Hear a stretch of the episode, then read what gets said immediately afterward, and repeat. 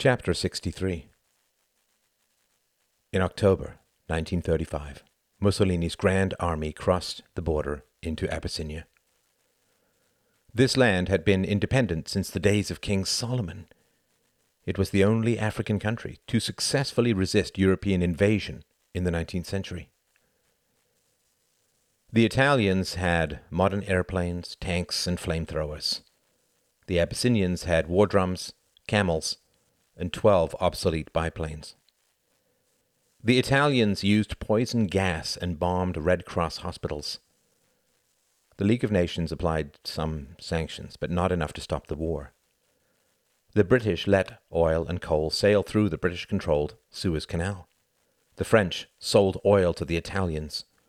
The League forbade arms sales to either side. The Abyssinians were slaughtered. Cuthbert was outraged. It was the first time any of his employees had seen him anything other than bored and distemperate. It made them all panic. Each of them ran around feeling the weight of the Abyssinian crisis as if he had been directly responsible for it. Cuthbert acted as if he had been against the League of Nations from the start, but had been overruled by his underlings, and now had the full magisterial right of a man who had given good but unheeded advice. The truth was that the FO was in quite a bind, and Cuthbert felt it most keenly. Throughout his career, he had been in the position of unequaled expert. His detailed knowledge was consulted, deferred to, sought after, and never questioned. His position was a kind of weapon his heavy, bludgeoning personality saw that it never went unused. But now things were crawling out into the open. The British public, largely due to propaganda coming out of the FO, were almost fetishistically enamored of the League of Nations. The League of Nations served Cuthbert perfectly because he could blame the other members if a British initiative failed and take personal credit if something succeeded. The greatest engine of the mortal world is the drive to avoid responsibility and fuel vanity. The League of Nations was popular with the people because it served the vanities of the leaders. Cuthbert was in a very privileged position, and this position was directly threatened by Mussolini. He was the chief civil servant under Samuel Hoare, the Secretary of State for Foreign Affairs. Cuthbert had seen quite a few ministers stumble through the FO. It did not tend to attend the best and brightest, and had loved them all. They had the microphones and interviews, but spoke little but what Cuthbert wanted them to say. The word democracy always made him smile. Ministers who went against the policy of the civil service, surely a more permanent and skilled layer, found unpleasant information leaked to the newspapers, or were given poor advice which got them kicked out. In the palaces of power, the civil service were neither king, queen, or courtier, but oxygen, an invisible, unfelt substance on which all pomp and power depended. Being a great civil servant required two things, according to Cuthbert. One had to be very certain and very patient. The great virtue of the civil service, he would say, is that we are not subject to the vagaries of public opinion. We are the ballast of the ship of state. He was not a great fan of democracy, except in so far as the illusion of participation created the moral requirement of obedience. They vote in the figureheads, he smiled and we tell them what to do. If they succeed, they preen. If not, they leave. But we remain. We always remain. But Mussolini had done something which threatened to blow the lid off the whole scheme. If the League of Nations was revealed as useless then the FO would inherit the whole European mess, a mess which had been created directly through its faith in the League of Nations. If we had taken the reins in 1925, after Locarno, he thought, we'd have the dictators well under heel by now. But the public and politicians wanted the League, and so we went along. And now that the League has proven itself useless, we are supposed to clean up their goddamned mess. His was a rage without bottom. He called a meeting with Reginald. Reginald knew going in that nothing productive would come out of it except the draining of some of his boss's venom.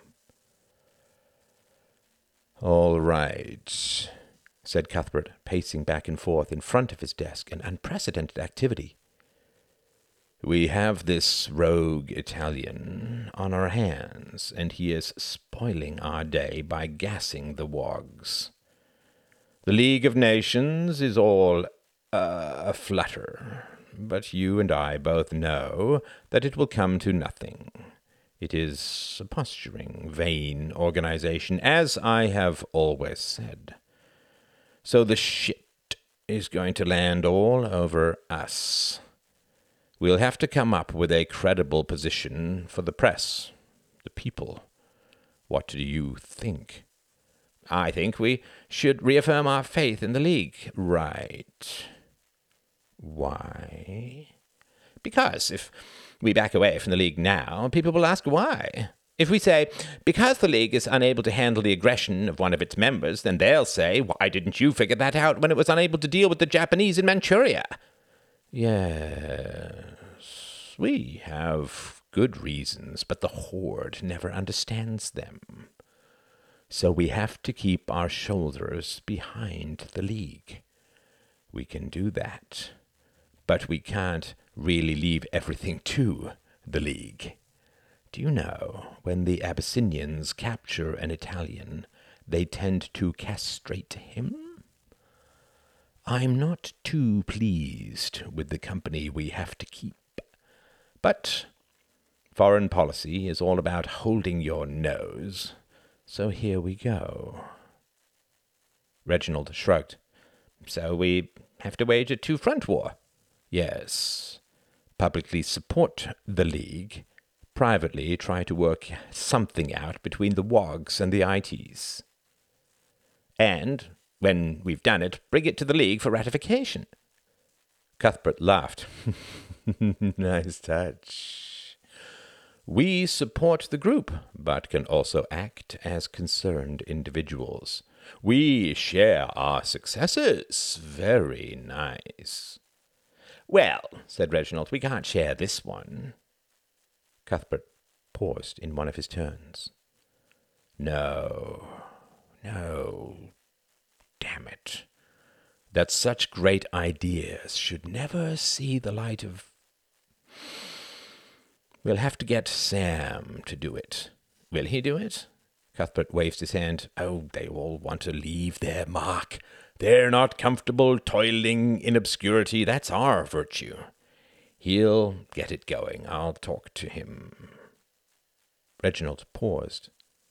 His conscience prickled queasily like a rolling hedgehog. There is one other possibility. What's that? Close the Suez Canal. Cuthbert paused. Sam can't do that. No, but he can recommend it. No Suez, no oil, no coal. Mussolini's army would grind to halt within a week. What if he goes to Hitler? Well, just from a devil's advocate position, what if he does? Is that going to be any more dangerous than Hitler seeing that we can't do a damn thing to stop aggression? That the League of Nations is a dead duck?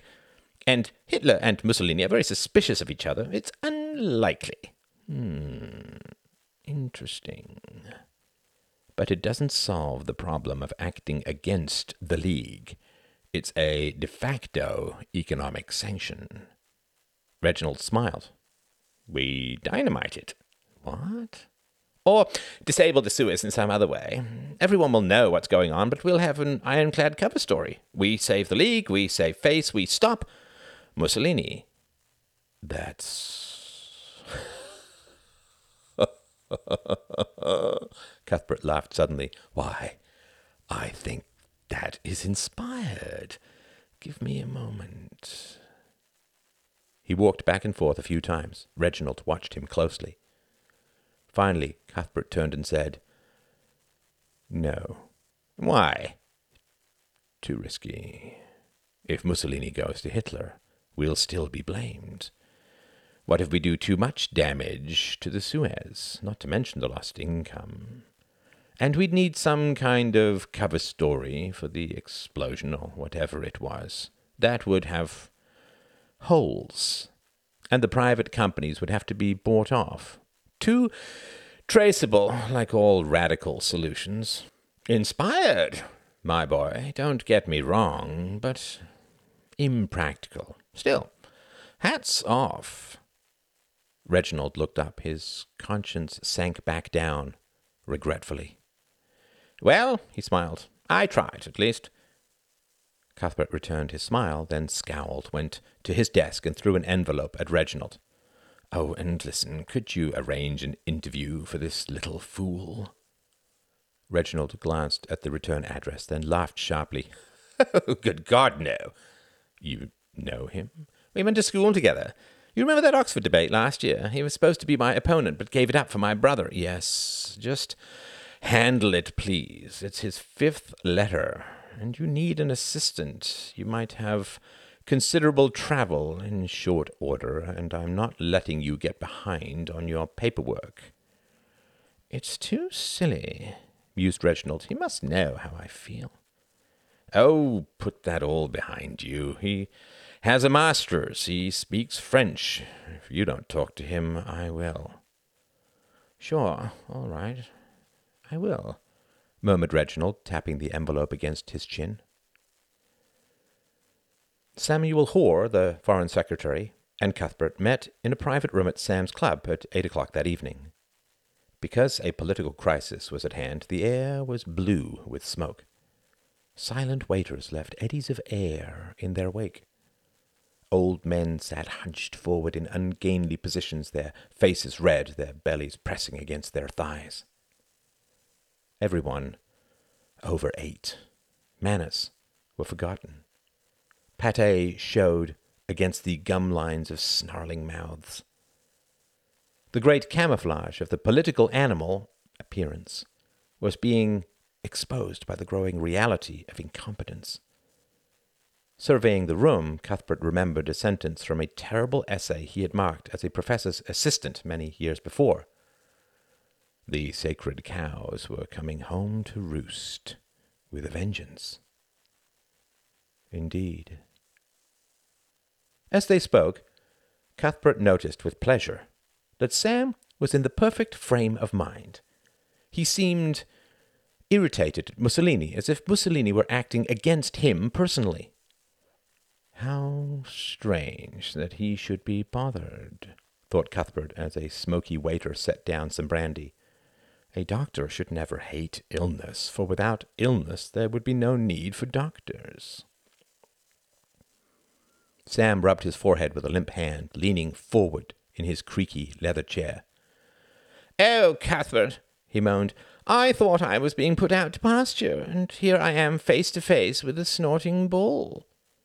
A bull is more Spanish than Italian, said Cuthbert, taking a delicate sip although the two metaphors work well together. Oh, be serious! snapped Sam, lowering his hands and raising his exhausted eyes. His blunt, square face twisted. When I think of what's happening there, I get sick, physically sick. I saw a cartoon this morning, a happy African village underneath, a caption, barbarism. Next to it, the same village in flames. Underneath, civilization. Ah, it's awful.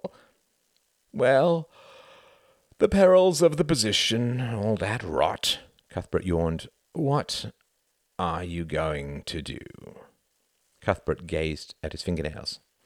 Appeal for peace? Cuthbert sighed. And. Well, I suppose I should fly out to see the League. For what purpose? They have to condemn it as well. I see. Sam paused. I know it's not. No, those are all sensible courses, splendid steps. What would your father have done? Sam blinked in confusion. My, my, my father was. I mean, what would the men of your father's generation have done? Oh, they'd be sailing down the goddamn Mediterranean in dreadnoughts, making speeches and rousing our rural men, and there'd be another great war. But that's out. He paused. That's no good. Do you think they'd be doing anything before that?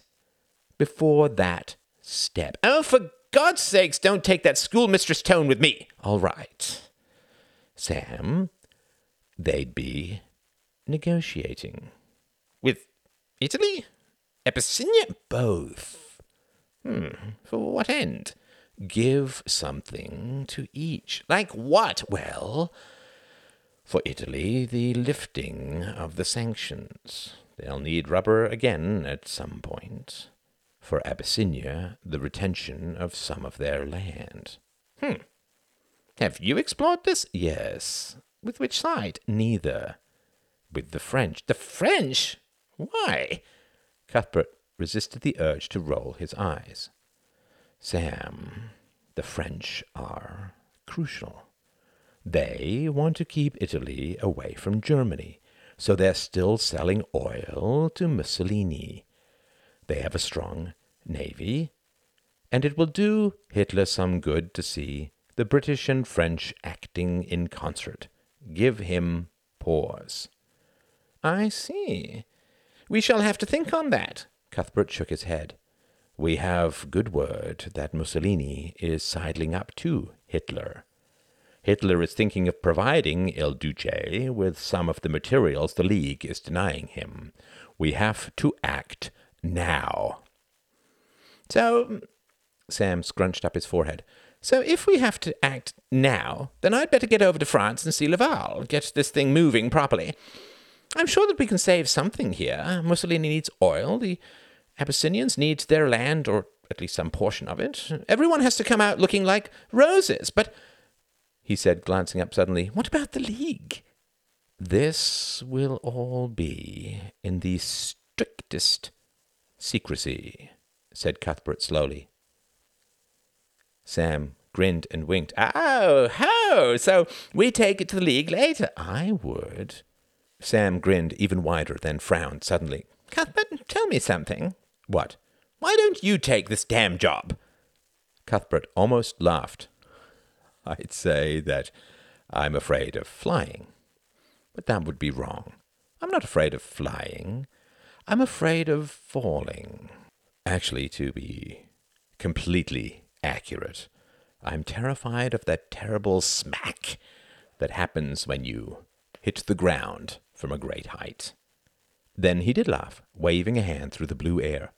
no, not for me.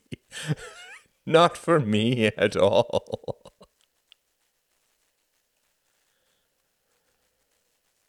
Chapter 64 Quentin could see that his wife was flailing, and he was consumed by indecision. To get close, to help, required accepting the risk of getting struck. To withdraw was heartbreaking. In the autumn of 1935, Quentin was 59 years old. He had achieved genuine standing in the political community. He understood the English mind. He could speak to the people. He lulled them. He spoke of patience, tolerance, and understanding. England and Europe were like an old married couple or bickering children. The point was not to take sides, but to smile and relax. Human life was intimately bound up with conflict. We cannot pretend to love a world without differences. Let's save some of our affection for heaven. And. and he had given up fighting with his wife. When they were younger, he now realized, some sort of terrible war had been going on under the table. Only one of them could be right. It was the same with Reginald and Wendy. He wanted to say something, but frankly, she scared him. She had a tongue like an Amazonian blow dart. And he didn't want to make things worse for Reginald, now that the second child had arrived. Oh, wouldn't it be nice if the new ball of flesh could somehow feed my wife's emptiness, give her something to get out of bed for? Well, that was unfair. She was out of bed. It wasn't like the terrible twenties. She still came out for dinners, parties, and events, but it seemed even worse than her being in bed. Before, she had been unhappy and exhausted, and so she had cared for herself to the extent of taking to bed. Now she was unhappy and exhausted, but seemed to have given up on the idea that resting would help. So she came and sat and ate a little and responded to questions usually within twenty seconds, and turned almost everyone she met into a little nurse for a little while. Quentin was given sympathetic glances because he was solicitous of her when they were in company, and refilled her water, and offered to order more soup, and to take her home early. She smiled and nodded or shook her head, but seemed utterly, utterly vacant. It was worse than being lost. It was like having nothing left to lose. Quentin shied away from this. It seemed terminal, and he felt in his heart that to solve it he would have to take his wife back to her very crib, pick up a warm bottle, and start over. He was also becoming prone to sudden fits of weeping. That was all right for Churchill, who was a born blubberer, but it felt wrong for Quentin. He was supposed to be made of sterner stuff, not some drippy romantic. Sometimes he wondered how Churchill could be a weeper and a hawk at the same time, but it seemed a puzzle too inconsequential to get into. But Quentin's weeping was accepted in a way that Churchill's was not, because Quentin had a genuine cross to bear. He was considered a good husband by the standards of the day, which is that he was solicitous, stiflingly gentle, and discreet in whatever else he might be doing. It was rather touching, like watching a senile old man trail his even more senile wife with a napkin. But we're so young, he would think, watching his wife. Ruth's papery skin, wispy hair, and sunken eyes spoke of some devil nourishing itself on her veins, some sucking, twisted thing, and Quentin had to forcibly recall that he did not hate her, but her neurasthenia. And the truth was, they were not so young, not any more, and this was becoming quite real to Quentin. He sometimes felt an odd sensation when he was full of power in the house or making a speech that his energy came from his wife somehow. His words had force because they leached words of hers, which could now never be spoken. His skin had fat because hers had none. His lips were thick because hers were thin. And they were destined to die apart. That thought was coming to him more often now, more often and more and more keenly. They orbited the world, losing touch, drifting apart, to die alone in black space. Their paths, which he had always imagined would unite towards the end of things were in fact curving further and further apart. I can barely see her now, and I am almost gone to her. Quentin sometimes sat in his study, racking his brains in a fairly realistic manner, trying to discern how he had wronged her and just why he felt that touch and forgiveness were so beyond their reach. These musings were like little birds scattered by an eagle of sudden anger.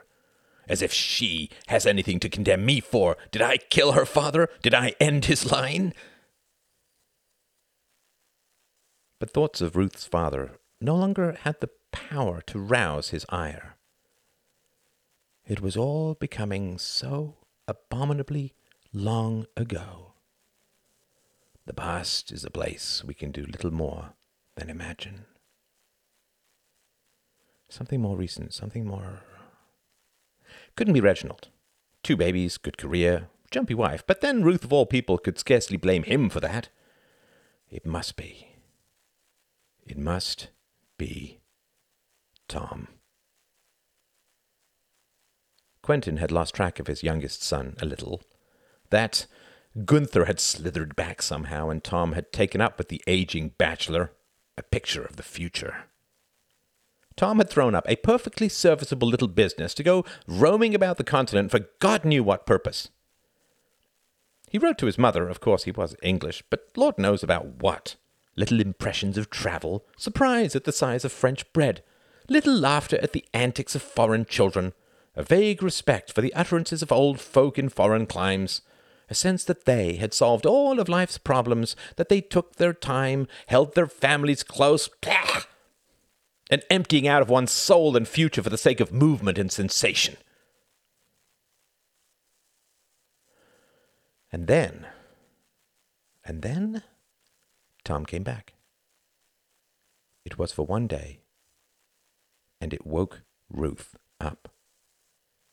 And then Quentin, who had mourned her sleep for many years, found good cause to regret her awakening. In Ruth's day, travel was a significant thing. She had never grasped that Tom could fly from Paris to his home in under an hour. He had to wait until the harvest was in in order to have a good place to land, but in early December 1935, Tom came home. He did not stop off to see Catherine. He walked straight up to his mother's room. He had a speech prepared, but it died on his lips. His mother's gaunt head lay against the pillow, turned slightly to one side. Her mouth was open. He could barely discern her thin form under thin covers. Her arms were beside her, he guessed. No books were by her bed, no papers, no needlepoint, no knitting, nothing. A glass of water on a little cotton doily. It looked dusty. It all looked like a deathbed scene. He said nothing, but walked to her bedside. Her eyes focused slowly on him. Her mouth opened a little. Tom imagined that she might burst into tears and bleed away with salt, whatever held her in its grip. He imagined holding her as the past broke away from her in a hot hiss like a shell casing. It would lie smoking on the ground, and they would both observe it and laugh in relief. But nothing happened. She did not move. Her eyes did not well up. Her breath changed a little. Christ, mother, he murmured, his voice thick. He sat down and touched her hair. He could feel the roots. It felt like wispy stubble. It felt like an old doll's skull. She blinked, but slowly, and swallowed. Tom, she whispered. Where is father? She did not shrug, or shake her head, or respond at all. Would you like some tea? No. How are you? Not well. Do you need, want, anything at all? Just, just sit. Here. Tom felt one of her arms move against his thigh. He almost tore the blankets from her so it could move more freely, go wherever it wanted to go. How long have you been? She smiled thinly, but did not answer. He took her exposed hand. He felt her bones like the wings of a bird, a dead bird, the revenge of long ago loss. Tom lifted her hand to his lips and kissed it for a long time. All anger against his mother left his heart. He burst through all her old endless words like a trapped diver breaking the glassy surface of a serene sea. She is an oracle of our times, he thought, but we have no ears to hear. Mother, he said, and then paused. The endless tears were back. Her dark, recessed eyes stared at him, and he tried to remember the last time he had cried with her. Mother, whispered Tom. Mother, there is going to be a war. Nothing changed in her expression, but Tom could feel it. It felt as if her bones were falling back from her skin, down an endless well or hole, and that her skin only remained because it had not yet noticed the absence of its foundations. There will be a war, and it will be the end of all of us. And I think you have known that for many years. I don't believe in prophecy except our knowledge of people. There will be a war, and then there will be no more history. But if there were, our own family would figure in it, not at the center, but not far from it. Not a chapter, perhaps, but not a footnote either. You knew this. You knew all these years. You know it now. Doom is coming. The kind of doom we cannot stand because it is not personal. It is not us that will end. We can always stand that. But this is not the end of the story, but of language itself. And I wanted you to know that I know that. And that I am sad. As sad as you. Perhaps we all are, Mother. The world is drying up, just like your heart. We are all trying to run away from a sky that is falling. Flames will take us. And I am sorry. I am sorry that you and I did not learn enough about each other. That we could not love each other as we should. As we might have. Tom wiped his eyes. His mother's eyelids were lowering slowly. And I think I think that you got better when I left because father went into politics and so something could be done. But then having father and Reginald in politics in such a time as this is worse than doing nothing. They will bring it closer. They will bring it upon us, although they do not want to. But they are not happy enough to fight for life. They do not love the world enough to save it for themselves. And so what you thought would save you is in fact killing you. And you know that now. His whisper was as gentle as the slightest wind. And I am sorry that you have to know.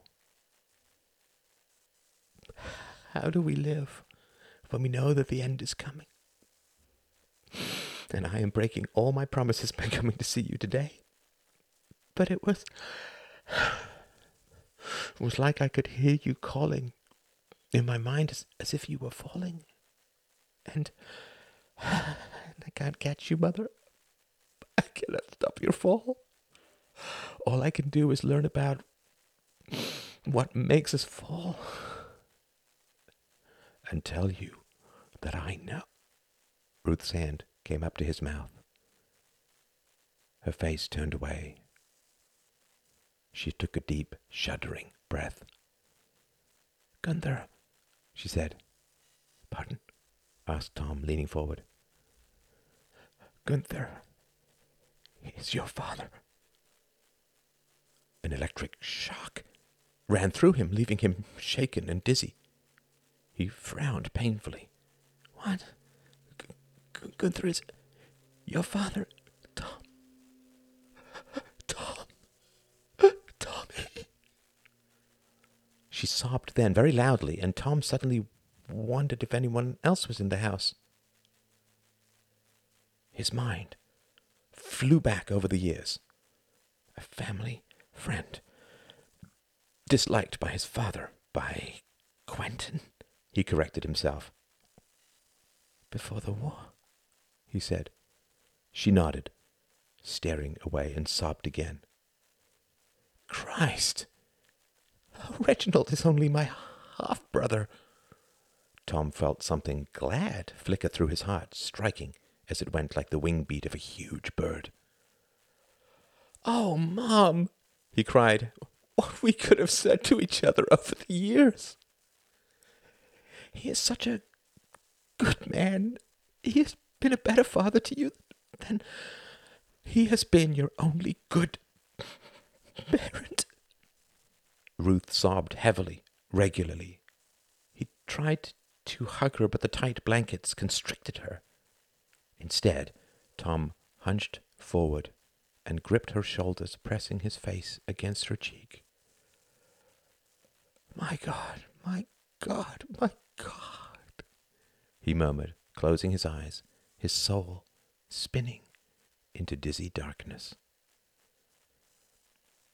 Her hands came up and touched his wet face. She convulsed with sobs. They lay together for a long, long time.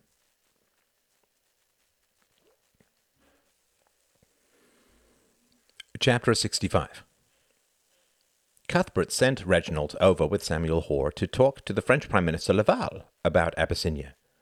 Reginald's French was excellent, and he claimed to have a good understanding of the Gallic mind. On the airplane over the Channel, he prepped Sam. You have to remember, said Reginald, that the French mind is logical and juridical, not empirical, certainly not practical. That's why they're under the sway of Bolshevism at the moment. Bloody Russians! scowled Sam, trying to sip a scotch without spilling it. So, how do we present it? Well, this is what Cuthbert and I have come up with, said Reginald, pulling a piece of paper out of his breast pocket. First, Italy is to get the northern province of Tigray, and also the Ogaden area of Abyssinia. They get certain economic rights in the south. Sam grunted. How much territory? It's about two thirds of Abyssinia. Good Lord! Why would they ever agree to that? Well, they're left with a third, which is a third more than Mussolini will leave them. Good God, I didn't mean the Wogs, I mean the Italians. What do you mean? It's not a gift from us if they can take it by force. Reginald nodded. Well, obviously, we have to rely on world opinion a little. That's the basis of the League, after all. And we hope to convince the French to stop selling oil and coal to the Italians. They'll demand that we close the Suez, said Sam promptly. No. No, this has to be old school diplomacy. Reginald smiled, knowing how foolish it looked for him, at the age of twenty six, to be telling Samuel Hoare, aged fifty six, about old school diplomacy. It has to be all under the table. Constrictions, nods, winks, subtle but united fronts. Nothing in the open, because if it comes out, Reginald whistled. If it comes out, Sam, we're doomed. More than us. If the public gets a whiff that their government has lost all faith in the League of Nations, appeasement is doomed. England is doomed. All right, no need to get so apocalyptic, young man, sighed Sam, twirling his drink. Everything is an emergency to the young. Reginald and Sam met with Pierre Laval in an ornate room in the British consulate in Paris. They thought they had come to speak about Abyssinia, but another topic quickly overshadowed it.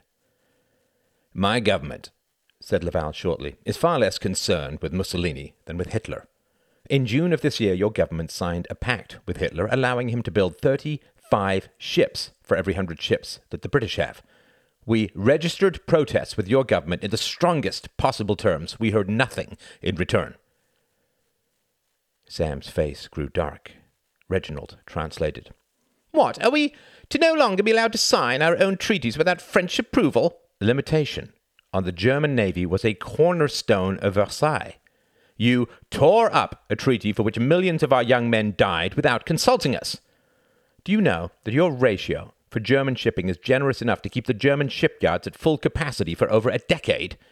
We have not come to discuss Versailles or the naval treaty, said Sam through Reginald, but we have.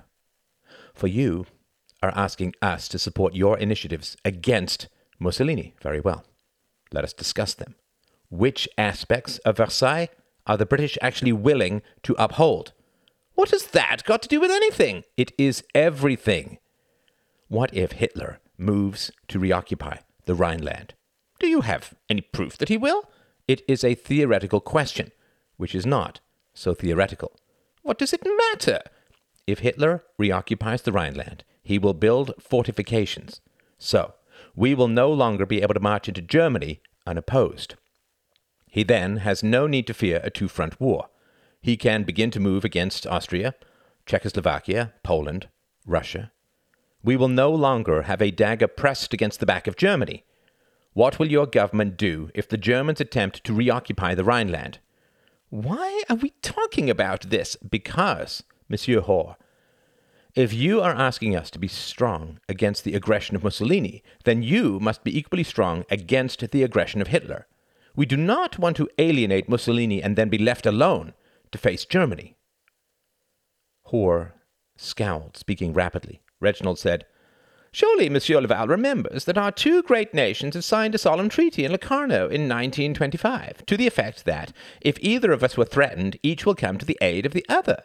Of course, said Laval. However, the key question is this Does the unilateral abrogation of a treaty which results in a clear threat to France constitute an attack? Please clarify. If the Germans march into the Rhineland, France is not being attacked, but we then lose our greatest defense against Germany. We become vulnerable, and Germany becomes almost impregnable. Would that constitute an attack on France? Well, that situation would have to be analyzed when it occurred. The situation has just been presented. Hmm.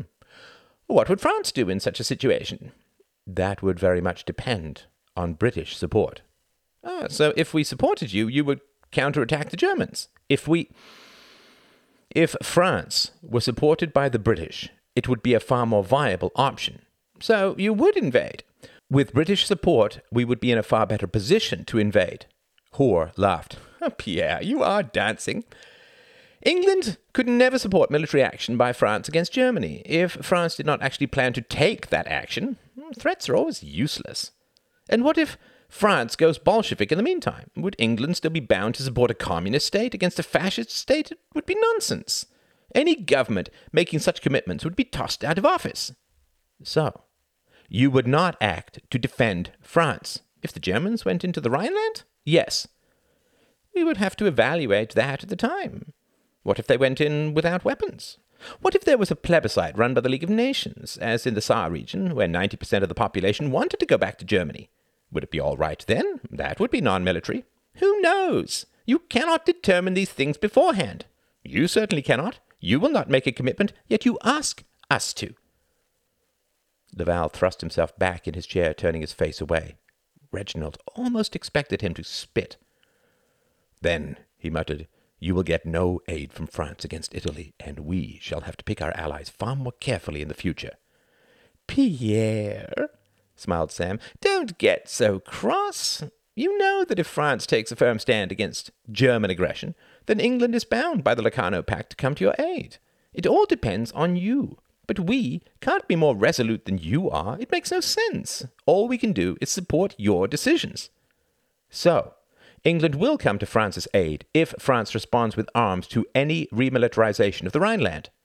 Hoare nodded. Yes, I believe that I can give you assurances that we shall do everything in our power to aid your fight against any German remilitarization of the Rhineland. Sam had to ask Reginald to translate this remarkable statement twice before he did so. Reginald did not relish returning this little tidbit to Cuthbert. After the English declaration of support, the discussion flowed much more smoothly. The Abyssinians were duly carved up, and the Hoare Laval Pact was transcribed with copies to go for ratification to the foreign offices of each government. As expected, Cuthbert was enraged. That arrogant, pompous little shit! he shouted when Reginald passed on the news of Sam's commitment to Laval. What is he talking about? The Treaty of Locarno. Oh, to hell with that! That only comes into effect if Germany invades France. What if they take back the Rhineland? It's their own backyard. That's like us marching back into Yorkshire. He thinks we'd go to war over that. I had to translate. Oh, don't be a junior little weasel, said Cuthbert with heavy contempt. No one is accusing you. God damn it! God damn it all to hell! Why? said Reginald, then realized his voice was quavering. He cleared his throat and tried again. Why is this so important? Because I just had lunch today with Hermann Goering, one of Hitler's insiders, ex pilot in charge of the German Air Force. He asked me straight. He said, if France attacked Germany, would England come to her aid? What did you say? I didn't fuck around. I told the truth. We have no soldiers. We could perhaps apply some economic sanctions for what they're worth. I didn't say that last bit. Oh, said Reginald, sitting heavily in his chair. I think he was probing our commitment to Locarno. He said that if Germany isn't given the chance to expand, it will burst. Like a capped kettle, he said. Christ, his breath. So, what if they want to take back the Rhineland so they can go east without France waltzing in through the back door? So, so what? That's. Well, that would be awful. Nonsense. Austria has three million Germans. They're all dying to get sucked back up by the fucking fatherland. Would you shed your blood to stop them going home? And they've pretty much given up on democracy anyway. Reginald's face was pale. What if they go further east? They'll trip over Stalin, who will know how to handle them. They go east, Stalin will meet them halfway. So Hitler will forever have an unstable and warring Eastern Front. It's beautiful. Fascism and communism cancel each other out and leave the West in peace. Cuthbert shrugged and smiled. Or perhaps they want a few colonies back. Hell, I'd give them India myself. It would be pleasant to see how Gandhi would fare under Hitler's tender heels. He might miss us a little then as they pulled his soppy, beady eyes out. I, my only point, Reginald, the extremely wet eared, is that none of Hitler's territorial ambitions have to interfere directly with British material interests. We can't fight him now. Even if we had superior force, we don't have the population control he enjoys. We can't shoot people if they don't skip with flowers to the front. You get five bombs in the Strand, we'd have a revolution. So we let him have the Rhineland. He goes east and starts an endless sparring match with Stalin. I have no difficulty swallowing that, though, as always, I remain open to suggestions. What if. Uh, what if Hitler is weaker than he looks? Yes? We could oppose him over the Rhineland, and. and he might fall. He might, said Cuthbert reflectively, although I think that the Night of the Long Knives put a stop to any nonsense of that kind. We'd need hard evidence, and then it would still be a very difficult decision. But we should stay open to it. You never know. Cuthbert jumped up suddenly with one of his occasional bursts of energy. But that's all nonsense. Right now, we have more pressing issues, enemies closer at hand. We have to get rid of Sam. Rid of Sam? Oh, Reginald, you should know about this. We can't have ministers running around making commitments to our allies. We can't have them interpreting complex documents like Locarno and broadcasting simplistic conclusions. What kind of goddamned sovereignty is that? And besides, the interpretation of Locarno is our business, not his. Cuthbert sighed. It always distresses me to no end when they forget that they're just figureheads. He tried to hedge, sure, perhaps. But then he jumped the gun, so to speak, because he wanted France to be on our side with Mussolini. Shouldn't he have? What? On the first meeting? We're so poor we can't afford to fly back. Delay! Delay! Sam makes a commitment to Laval now. Laval is probably gone in four months. It's French politics, after all. But Sam's commitment will hang on as all the governments roll through. Cuthbert smiled. Everyone thinks that England makes a pact with France. Not so. Good God, what a horror! The fact is that a certain English government makes a pact with a certain French government. No one likes to remember that. But that's not the legality of it, is it? Well, that's very French, very juridical. No. We talk of eternal pacts because we're children and sentimental. But it's nonsense, like all childish things. Some communist government takes over in France, and there are many who believe that the Popular Front is really the Communist Front. No. France is dying on the vine. Everyone in the business sector is taking their capital out of France. Why invest just to have your investment nationalized? The cycle has begun. Less investment means the franc will plummet. More unemployment. More violence. This virus has struck before. There's no need to be blind to the signs. So, Reginald frowned. Sorry, this is a lot for someone so new to all this. Cuthbert grinned. But you have a talent for this nonsense, I can tell. If I were sentimental, I might say that you remind me of me when I was your age. But you don't. I was never such a handsome lad. But. Oh, thanks, but. Sam? Cuthbert leaned over him, his broad face eclipsing the single electric light. Oh, here is where you must choose your sides, my protege. Here is the line dividing light and dark. I know your answer, but I love the question. Reginald felt acutely uncomfortable with his boss's face hanging so low over his armchair.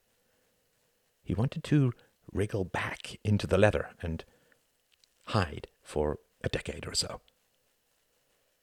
His eyes don't look so tired now, thought Reginald in strange terror. It was true. Cuthbert's eyes were wide, electric, sensual. Reginald tried to laugh.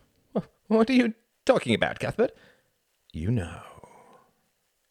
Do you want to know how I shall rid myself of Sam? Do I? wondered Reginald. He suddenly thought of his wife, of her sneering face. He felt that he needed some sort of power in his life, something to shut her up. But at the same time, in his mind's eye, her scornful mouth was belied by the sight of her sad and tired eyes. Then he thought of his daughters, their bright eyes, tight hands, apple cheeks, if Sam is a danger to England. Then he scowled at himself. Too sentimental by half, old chap. You'll be selling children's books next. But he did want to know what Cuthbert would say next. Why? He frowned. It was like being in a dream where he had to run, but gravity was mostly absent, and every step bounced him into the sky, more high then forward, and something with suction cups shot forward from behind, hanging beneath him with an open mouth and dripping teeth. Some muscle is unused, some air cannot get through. He remembered his early childhood asthma, the endless frustration of being in bed while the world had fun beyond the windows and far away. He recalled Tom's face as he rose from the backyard trench almost twenty years before, his face flushed with triumph, sycamore leaves clinging to his jumper after his legendary bombing run. After that, we always had to post soldiers facing backwards, thought Reginald with sudden old anger. All my strategies were useless. He tried to shake off his historical ramblings. Concentrate! Yes, he said to Cuthbert's low, lunar features. The word had come out of him without thinking. Cuthbert smiled, then rose and went to sit at his desk. He dialed his telephone. Al, he said, get in here and be quick about it. He sat back, then smiled brightly at Reginald. Reginald blinked in surprise at Cuthbert's transformed features. How their heels fly when they think they're being fired, he said. A man came barreling into the room, clutching his chest comically. Yes, Mr. Rathbone? Cuthbert threw an envelope across the desk. Copy this. Drop it off at the Times. Anonymously. The man nodded, snatched up the envelope, then vanished. Cuthbert laughed. Hmm, hmm, hmm, Exit one, Minister. Stage left. What's that? Cuthbert nodded. The pact is about to become public. And can you imagine having a foreign secretary so cynical that he's willing to champion the authority of the League of Nations, while at the same time pursuing his own secret diplomacy on the side? We are in for a most edifying moral spectacle. A hypocritical crowd tearing apart a hypocritical leader. And it was true. Within three weeks, Sam was gone. Cuthbert had achieved his aim. He had gotten rid of Sam. He was even less pleased, though, with the man who took his place. Chapter 66 Mussolini had robbed Quentin of sleep. It was most irritating.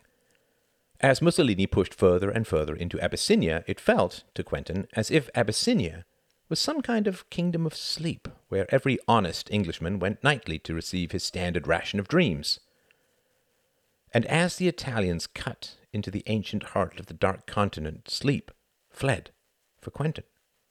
The blacks scattered, gassed and flaming, and so the dark scattered for Quentin, and there was no more peace twixt dusk and dawn.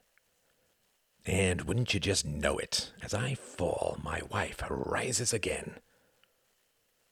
Quentin had not expected it. He had, in his heart, imagined her sinking further and further into skeletal absence, filling up less and less of the bed, until Catherine drew the covers back one morning to reveal nothing more than a wisp of hair and an empty nightgown. And then the house would be haunted, he would think with a shudder. When they were very young and newly married before the war, Ruth had laughed at his insistence that he would get married if she died. I'll haunt you, she cried, shaking little pink fists. I'll haunt you. His whole life unrolled in the dark. Every day he moved forward in time. Every night he moved back, back to times which could never be reclaimed. Times he loved, before the war particularly, but which were barred from long lingering by regret and a strange, striking guilt going back to a formal picnic in 1912, where everyone was dressed up, the crusts had all been removed from the sandwiches, the gaiety unforced, and the future a steady, easy climb. Ruth's father was there, and her four brothers, and their girlfriends.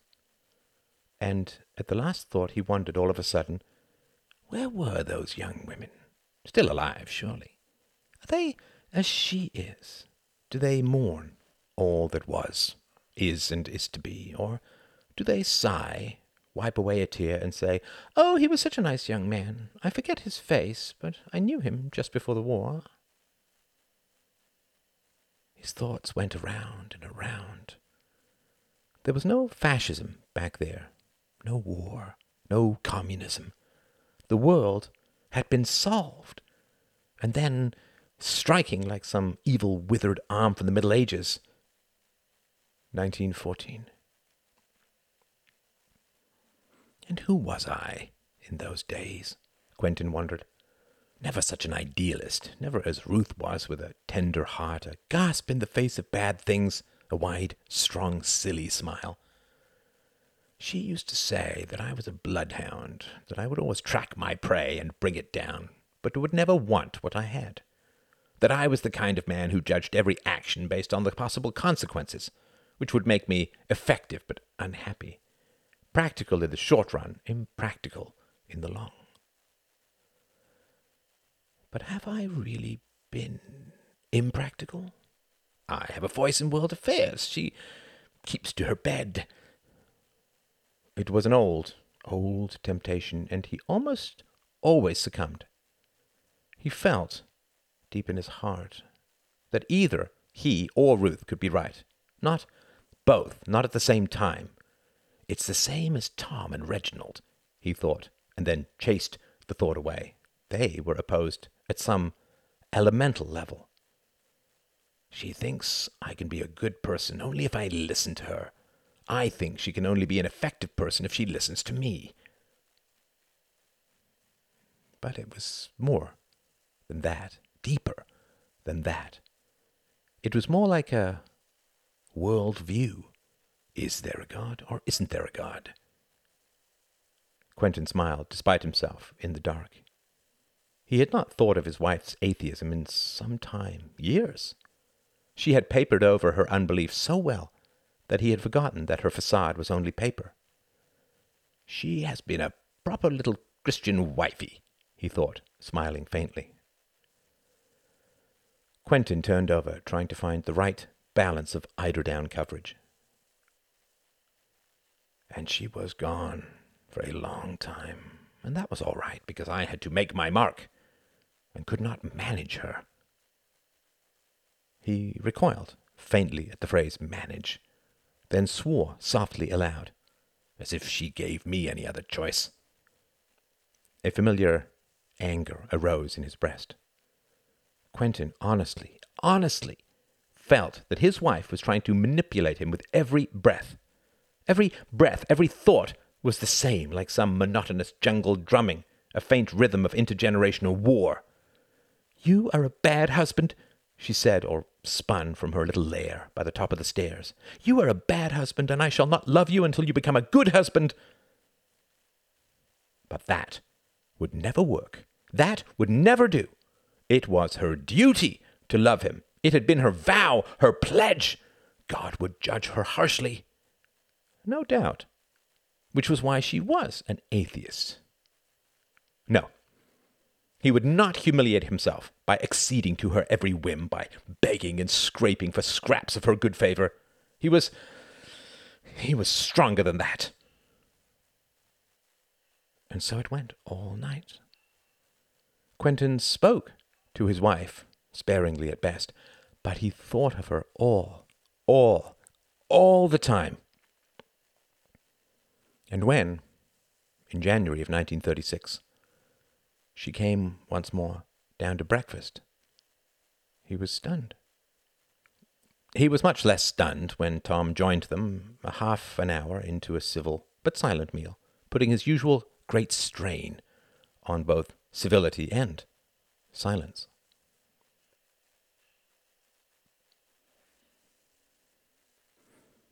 Chapter 67 The previous day, Tom had stayed and talked with his mother for most of the afternoon before going for a long walk. After the revelation that he was not his father's son, a strange formulation, but the only way he could really think of it as yet, Ruth had cried for a long time. Tom had held her and rocked her and fought his own terror because he had not known whether she was crying because she had something to release or because she was releasing life. It would have been instructive for him to have been in the car with Quentin and Reginald that day when Reginald broke down, but of course, if he had been in the car, it never would have happened. The Spencer men were nothing if not vain. So as his mother cried, he was on the alert for false tears or tears which went too deep to be recovered from. Men cry on their deathbeds because they can no longer undo the wrongs they have done. It is a farewell with endless regret.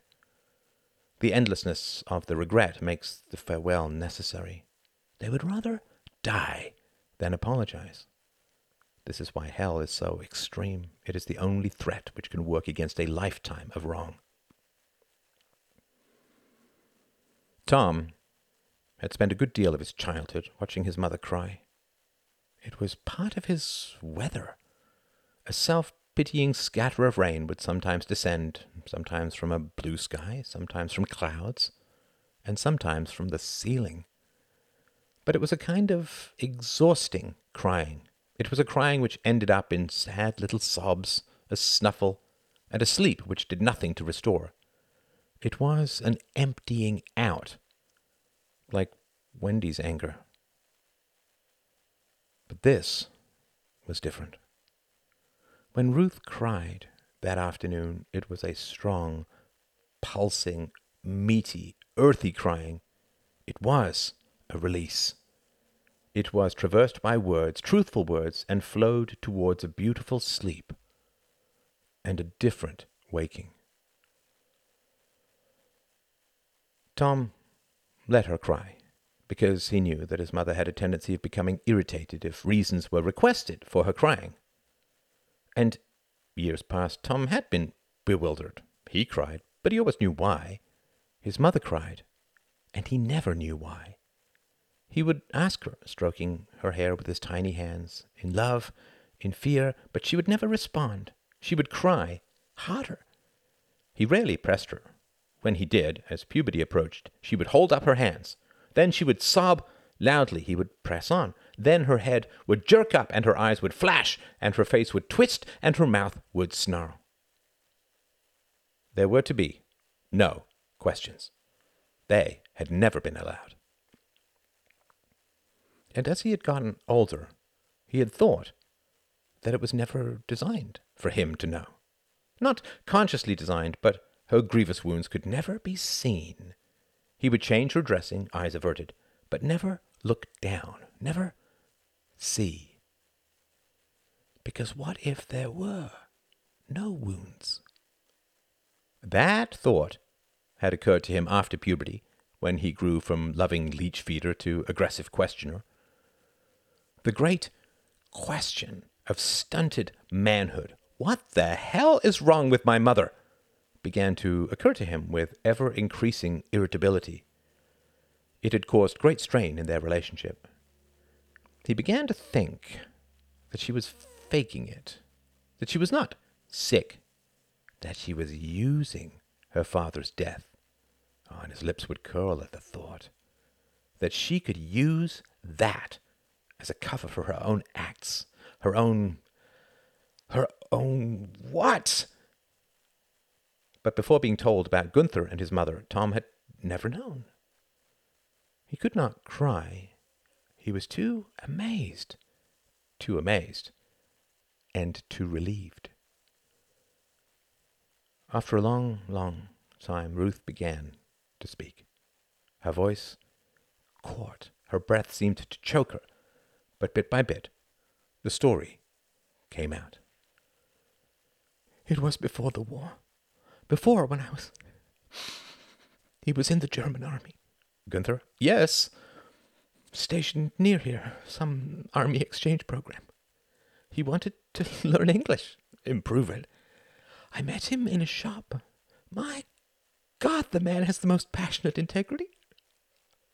I could feel him even now moving across the world like a spot of light. He was devoted to Germany at first. He and you, Quentin would talk about nationalism. They agreed a lot more in those days. Quentin traveled. Oh my God, he would be gone. I can't talk about what that meant. I was young and. And your father is not a sexual man. Oh. Never mind, I'm making excuses. What happened was. it was less than six months since Reginald was born. Your father. damn it, Quentin had been away for months. It felt like months. Gunther threw up his commission, renounced his citizenship. He was in tears. He had learned about the war, the war that was to come. He was in a panic. I was not so afraid. I've always loved the sight of a passionately moral man. He was like a preacher, but colder, harder. Not really a panic, I suppose. We had been attracted to each other. He was nothing like Quentin. Quentin gets impatient about questions. Gunther can talk all night about truth and lies, right and wrong. He was much more confused in those days. He went in every direction. Madness. He swept me up. No. No, that's nonsense. I wanted him. I wanted to touch something pure. I imagined running away with him to South America, Hamburg, somewhere. You know, when you do wrong, great wrong, you have to prepare for a long time, lay the foundations with great care. You only see it brick by brick, but it's building something you want a palace of sin. Sin. Oh, Tom. Another wave of sobs slammed into her. Tom did not blink. This was an entirely new voice for his mother. He was weeping about Germany, about a war he said was coming, about what it would mean to Europe, to all of us. Do you know that Quentin never really noticed that we were attracted to each other? Gunther and me. I hated him for that. I think sometimes that it started out as a flirtation to, to see if Quentin would notice that I was attractive. You can't touch. but he never did. I hated him for that. And then, and then, I saw him see it one day. It was so predictable. I couldn't help it. I arched my back. Gunther was teaching me something about croquet, standing behind. It was so ridiculous. I arched my back. Good God, I almost fainted. I still thought it was a kind of play, like flirting with a brother when you're 12. Harmless practice. I was a mother now, after all, and not about to run off. And I saw that Quentin saw. It was impossible not to. So obvious, these questions and answers after so many years of thinking. He saw, and he did nothing. Thought that I was a toddler biting for attention. Every time. Oh, God, Tom, you don't know. Yes, you do. But you've given up. You can. A wife cannot. If you ask Quentin for attention, he thinks you are childish. But if you let him be, he never comes to you. Ruth's voice broke. He never comes to you. He travels and goes to his club and meets with clients. And I had my children, but I was. A woman's heart needs watering. I was becoming a desert. She laughed weakly. I always thought I was a desert, but I was a desert. And I could not understand what I was supposed to do with my life. I was a tomboy once. Don't stare, it's true. Four brothers. Even my aunts were tomboys. I can't.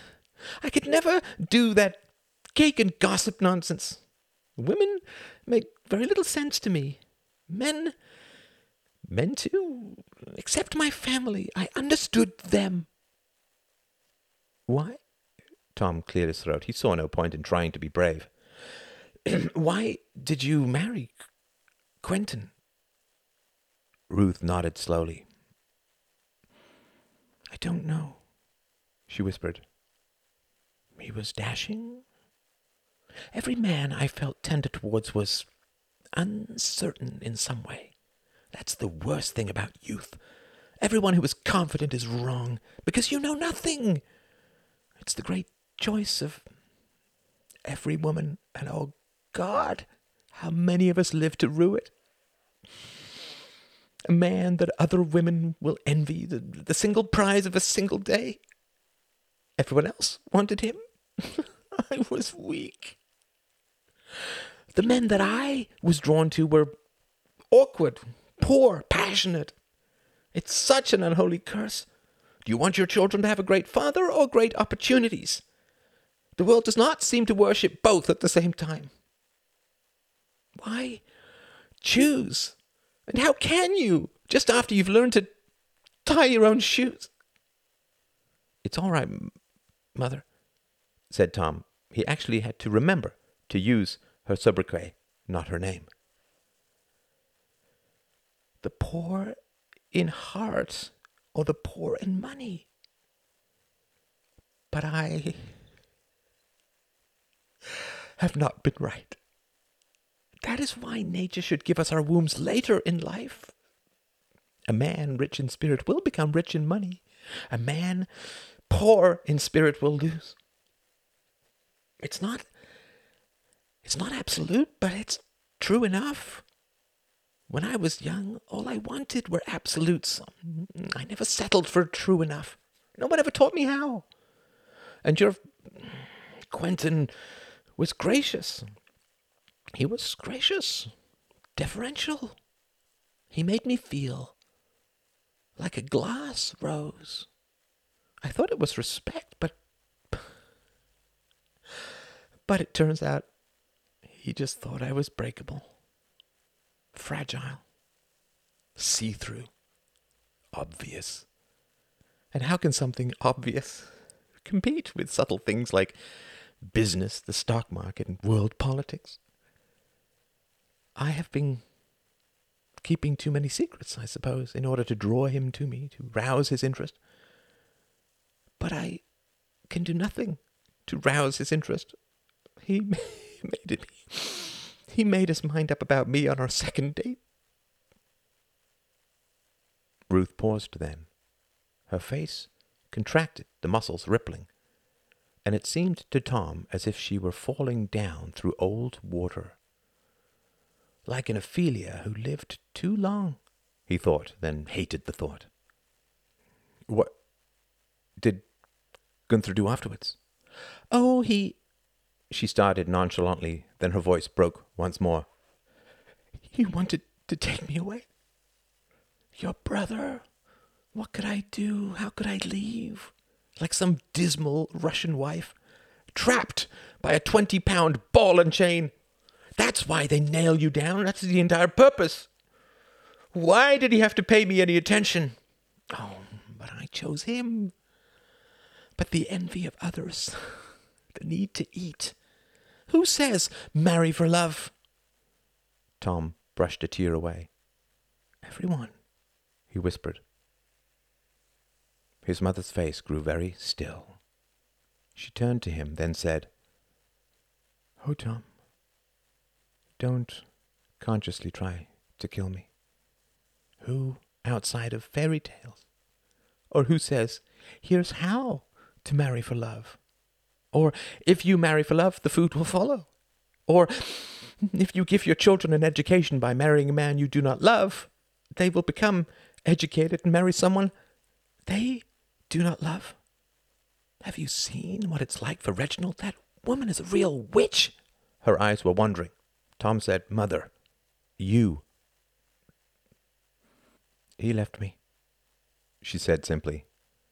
He resigned his commission and went to go and live in London. Tried to talk to Churchill about the coming war. Oh, it was horrible. I was stung. I made fun of him any way I could and said he was a crackpot. Her hand flew to her mouth and her eyes widened. I destroyed his credibility. You don't know how a woman can do such things, how much power we have in the case of seriousness. Men rely on us so much for judgment.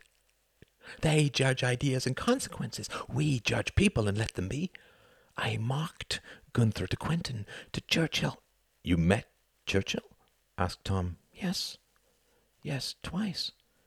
I destroyed Gunther's reputation, insinuated that he drank, that he was perverted, a degenerate.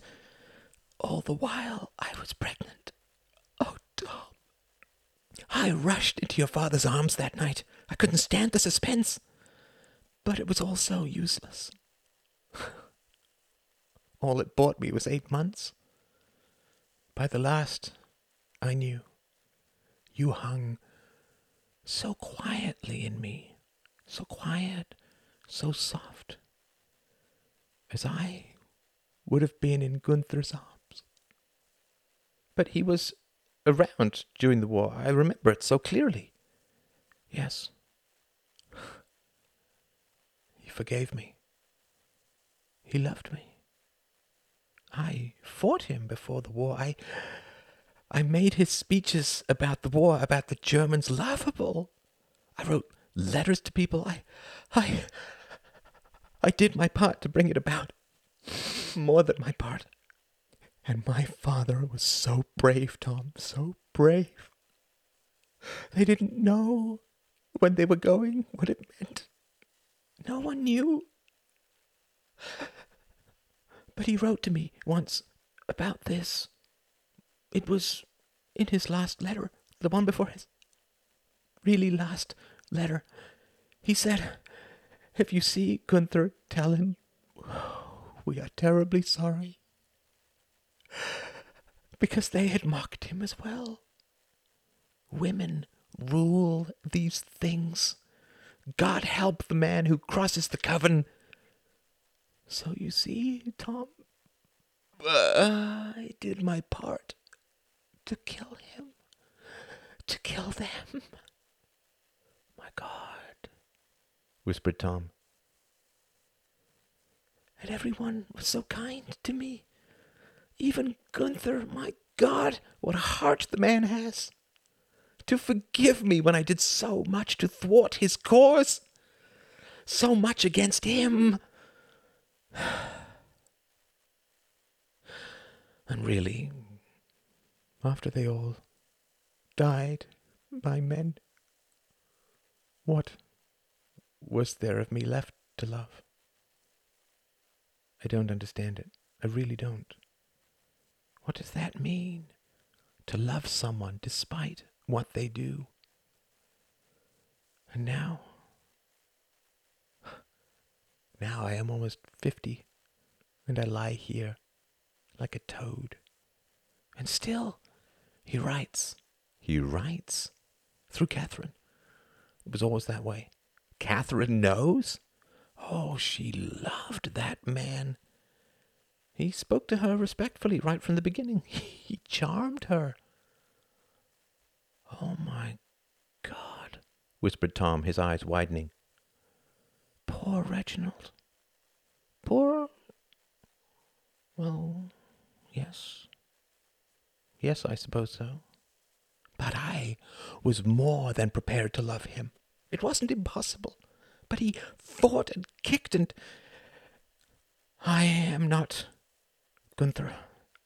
I cannot love someone despite their actions. I perhaps Gunther loved you because of your love for him. What? What?